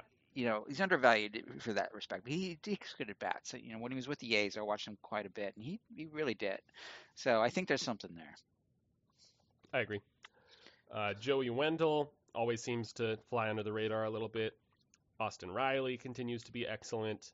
Brandon Nimmo's off to a good start to the year doing Brandon Nimmo things. 387 on base. Mhm. That'll play. Yeah.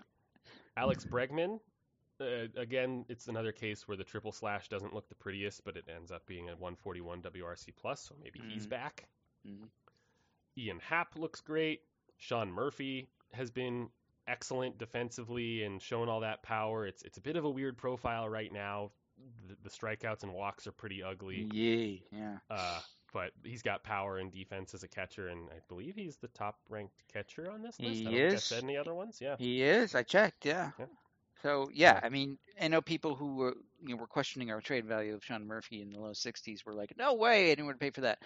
Um, but part of that is the expectation that he would start to deliver, you know, because he's, you know, as he sort of settles into his role, that's exactly what's happening. And the power is starting to come across, and he's like batting cleanup typically every night now, even some, even DHing sometimes. So you've got an excellent defender and a power hitter, and that'll always play at, at catcher.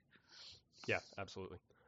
All right, then Ke'Bryan Hayes, he's an excellent hitter, excellent glove. Power has not shown up yet for him, but I, I think it will. Uh, Freddie Freeman is being Freddie Freeman in LA.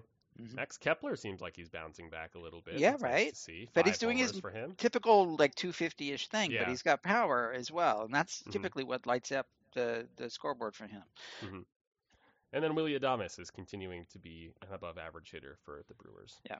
Okay. All right, so those are our top 30 by war uh, of qualified hitters, I should mention. And we should mention it's that four. It's Fangraphs. Yes, yes, of Fangraphs war. Mhm. Uh, let's take a look at the bottom. We don't have to go through the bottom 30 specifically, but there's going to be some names down here, and the first one makes me sad, and it's Joey Votto. Oh, okay. Negative So 0.9. He's hitting 129, a 291 OBP, and a 143 slug.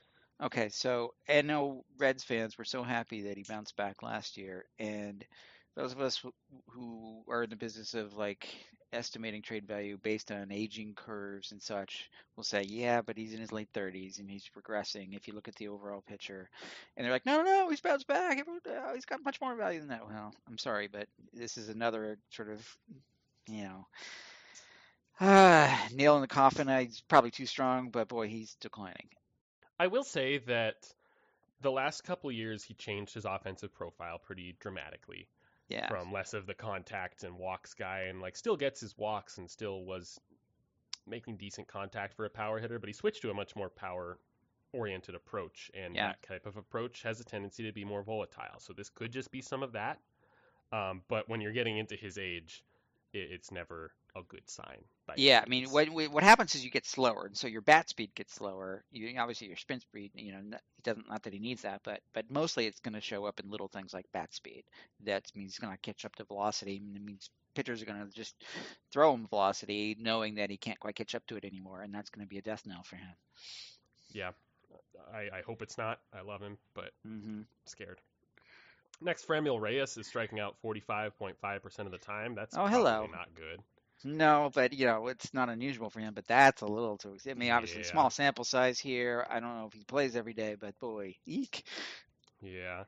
Uh, Nelson Cruz is third here, which also makes me profoundly sad. Um, Age. His, his I'm walks sorry. and strikeouts look like they're on the right track. I'm gonna look up his baseball savant page and see if he's hitting the ball hard. Meanwhile, while you do that, I mean, it, well, after he was traded for the, to the Rays last year, he really did nothing, which Yeah. made me think that okay, just finally catching up with Nelly Cruz, hmm and you know, he didn't get signed to a contender. He's with kind of the Nationals who are sort of rebuilding, and he's not, you know, the age is creeping up again, and so it's another sort of point towards that. I mean, he's he is over forty, so come on. Yeah, and I mean at the time you could make the excuse of the trop. You know, a lot of guys have had trouble hitting there. We, we were just talking about Willy Adames. Like he Yeah, he couldn't see the ball at the trop, and, and maybe that's not an easy environment to get traded to halfway through the season. Uh, but once we have this, yeah, his average exit velo is 49th percentile, 59%, uh, 59th percentile hard hit rate.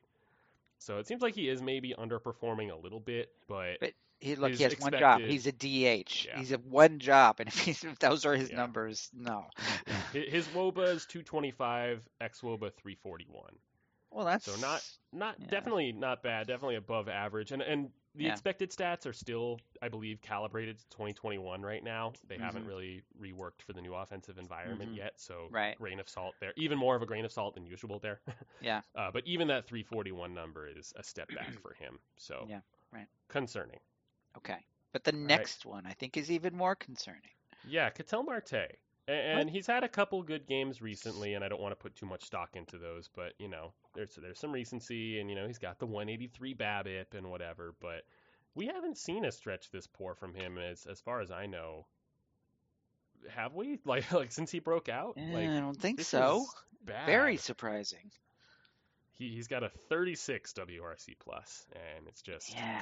There isn't much power. There, the, the discipline isn't what it usually is. Uh, I mean, i has he been playing mostly second base, or if not all second base? Yeah. So there's less defensive value in that, which Mhm. contributes a little bit to the negative WAR. yeah, he's played but the- exclusively second base. Yeah, so that's not going to help. But uh, but yeah, the 146 batting average, 211 And- on base percentage. Oh my God. Sorry, sorry. And uh, at at second base, he's made a handful of errors. He hasn't been Mm. great there. Uh, Obviously, errors aren't the only indicator of defensive value, but you know, it's probably not a good sign when you know Fangraph's defensive, uh, like their defensive category here. It's not quite defensive war. It's it's a bit bit tough to explain. Uh, Okay. But their their positional adjustment defensive category here, it's not a great sign when uh, just looking at these other guys at the bottom of the list here, Franmil Reyes is at negative 1.9. Nelson Cruz, who gets the DH penalty, is at negative 2.4, and Ketel Mhm. Marte is at negative 1.8. He's like Mhm. in the same territory as those guys who just have bricks for gloves. Mhm. That's not a good sign. And obviously, early season defensive metrics fluctuate wildly early on, but yeesh. Yeah. Uh, Yoshi Tsutsugo, um, I'd say I wouldn't be overly concerned about him. Not that I think he's excellent anyway, but he's a guy who doesn't come with any defensive value, and he's that, you know, three true outcomes type slugger where he's going to have some volatility. He's going to run into a few balls, I think, and, and get that line back up to where it normally would be for him. Yeah, but he's never really done it. It's I feel like there's some wishful thinking here. He's not Um, excellent, no. but he, I, th- I think he's maybe a, a cromulent platoon slugger, Mm, and you know, all you right. look at his 90 WRC plus last year. Over the yeah, uh, uh, He's got a 190 was- slugging this year, so he Yeah. hasn't. So he hasn't done it yet, but he's playing in Pittsburgh, so okay, cold weather, fine. Maybe give him another shot. he did have a 134 WRC plus since joining Pittsburgh last year, and Alright. so that was that was had some people thinking on a breakout, but he is 30. Yeah, and, uh, Yeah. We'll see. Yeah. Whit Merrifield has a WRC plus of seven. oh God. Oh, Whit Merrifield, what have you done? You've gotten He's lucky he older and slower. value. Yeah. Uh, continuing, Bobby Dalbec has actually reined in his strikeouts a little bit. They're only at 30.7%, but uh, he's just not doing Yeah. anything else, and no Yeah. defensive value there. And the Red Sox fans I'm seeing are just like, okay, we're done with Bobby Dalbec. Mhm. Please trade him. Yeah. Uh, Jeimer Candelario, slow start. Uh, I'm not super concerned there. I mean, none of these guys, you never Yeah. want to be on this list, but no, I mean, yeah, some of these will normalize, but some of these are a little Yeah. bit like, hmm. some of these are red flags. You know, Yeah. Darin Ruf, he's older and yeah. he's he's striking out uh, not a not a absurd amount like anybody like Dalbec or Reyes, but he's striking out a fair bit and not getting to the power. And at some point, you figure he's gonna eight father time's gonna get him, like we were saying with Cruz and Votto. hmm Jesse Winker is walking more than he strikes out and just not hitting for any power. Um, All right. I think that's gonna expect that to normalize. continue. Yeah, yeah, I, Yeah. I'm with you. Now, he is playing the field most days, and the defensive value is going to drag him down from a from a war and trade value standpoint, as we Mhm. kind of discussed. hmm He's either in the field being a brick or DHing and getting the negative positional adjustment there. Um, but as a hitter, I, I think he's a pure hitter, and this will this will normalize. Yeah. Miguel Cabrera, yeah. Is he 40 yet? Congrats on uh, congrats on 3,000. Yeah. Uh, he is 39 in Okay. 13 days. All right. Uh, and then just just breezing through the rest of this list now. Uh, Randy Arozarena, just a slow start, I think. You know the discipline isn't great, but Yeah, but he's a good there's a little bit of concern now among Rays fans that I'm Mhm. saying, like, okay, he's got a Mhm. 3.7% walk rate. He's, yeah, he's a free swinger, but I mean, he hasn't really quite connected as Mhm. much as you would hope yet. uh, Tyler O'Neill, he he's another like volatile profile type guy. His strikeout Mhm. rate's actually way down. I wonder if he's not swinging as hard, and and maybe that's resulting in softer contact and a worse batting line despite taking the strikeouts down, uh, or maybe it's just bad luck. I don't know. Uh, we'll have to see on that. Frank Schwindel, there were already questions of whether he could continue his insane Cubs tenure into, into Mhm. this year, and and I, I don't think he does. No, I think there's some mean. He's already 30. He's kind of a quad A guy, and and Yeah. maybe the starting to turn in back in, back into a pumpkin. yeah, Marcus Semien. I I wouldn't be thrilled if I were a Rangers fan. Mm, that one concerns me a little bit. yeah. Jorge Soler, this is just who he is. Yeah. That's fine. he's gonna be hot and cold, whatever. Yeah, Kyle Farmer, uh, he's just Yeah. not very good. yeah. No, I mean, sorry, Rays fans who think he was really valuable. I'm sorry. A little, yeah, no. That chicken's roost come home to roost there. There's not much there. Dylan Carlson, I, I think just a slow start. Slow start. Let's see what. Let's give him some time. Yeah, I, I'm still not entirely sold on him being a With an you. all-around threat in the long term, but he's a valuable player. He's he's got a good eye. I think that walk rate will come up for sure. I am starting to wonder if he was overvalued as a prospect Yeah. because he looks more like a like a regular two war guy, but not a, like a superstar. a two to three win guy who maybe chips Yeah. in everywhere but doesn't isn't great at anything. Yeah. Yeah. Joey Gallo, I I'd put him pretty. I mean, it's it's a bit concerning because he wasn't good in his Yankees his second half with the Yankees last year, and he's a guy you figure would be excellent in that ballpark, and he's starting to heat up a little bit as of late. Um. So I don't know. I'm not. I'm not entirely confident. Just saying does it's this. just a cold streak, but yeah, this is this is who he, He is. he totally runs hot and cold. Yeah, and then Ramon Urias, nah, not really too Nah. too many thoughts there. Justin Turner, he's getting old. I'd be a little concerned. Yeah, he may be close to done. Bryan Reynolds, that's interesting. Yeah. I'm, yeah. I'm an eye on that. I think. Slow start. You know, he did have that weird year. What was it, 2020, when he was not that Yeah. great. Yeah. So like, hmm, I'm not quite sure what to make of that. Maybe it's just a slow starter because yeah. cold weather, Pittsburgh. You know, uh, Yeah. that's what I'm gonna. I'm giving better to that right now. Mm-hmm. Uh, Carlos Santana.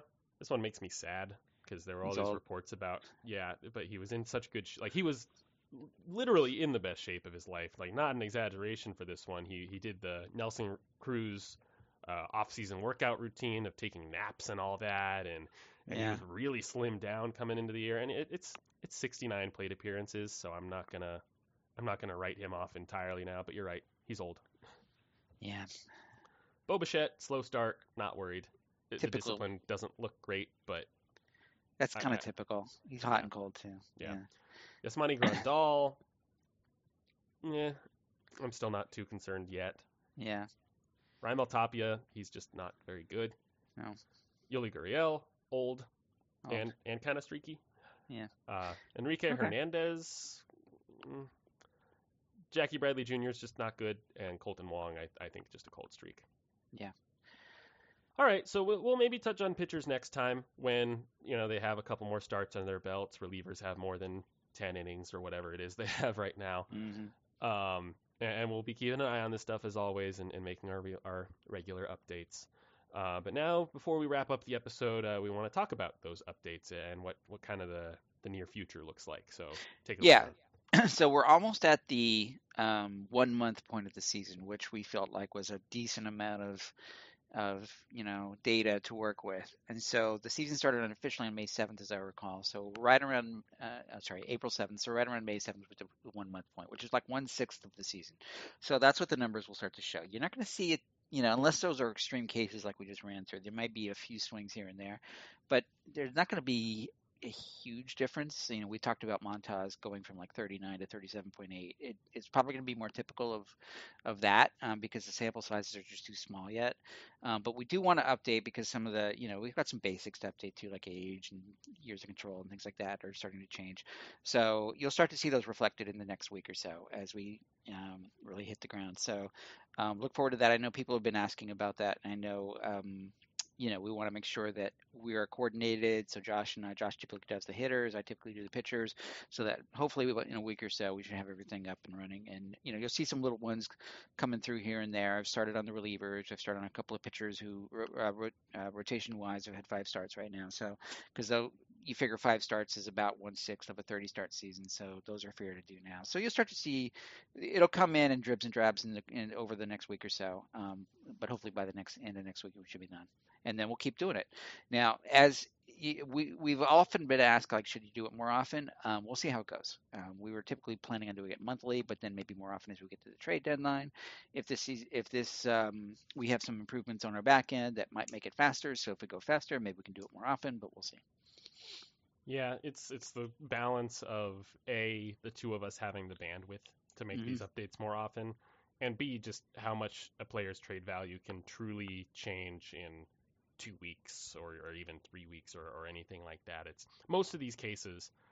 Um, th- there's going to be some exceptions, but in most cases, the player's values either barely change, or if they do change, it's by just a couple million, or Mhm. you know, we can, you can see some larger swings on the higher value players because you know, as a percentage basis, and and especially if they're guys who are under multiple years of team control, if if the baseline year of 2022 changes, then it can Mhm. impact further years down the road. So some guys you will see larger swings, but in general, a couple weeks of data shouldn't cause too large of a change eh, to the point where if if we've updated two weeks ago and they make a trade today, it should still be within our margin of error. So Yeah. Right.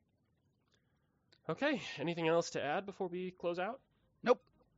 All right, I think this was pretty fun, and I'm looking forward to doing it again in a couple weeks. But that's good. that'll do it for this week. Thank you all so much for listening. If you have any comments or questions, feel free to shoot us an email at baseballtradevalues at gmail.com or find us on Twitter at baseballvalues. Also, be sure to subscribe to the podcast so you don't miss an episode. We'll be back in a couple weeks to break down more news and updates. So until then, stay safe and enjoy the season. Thanks, John. Thanks, Josh.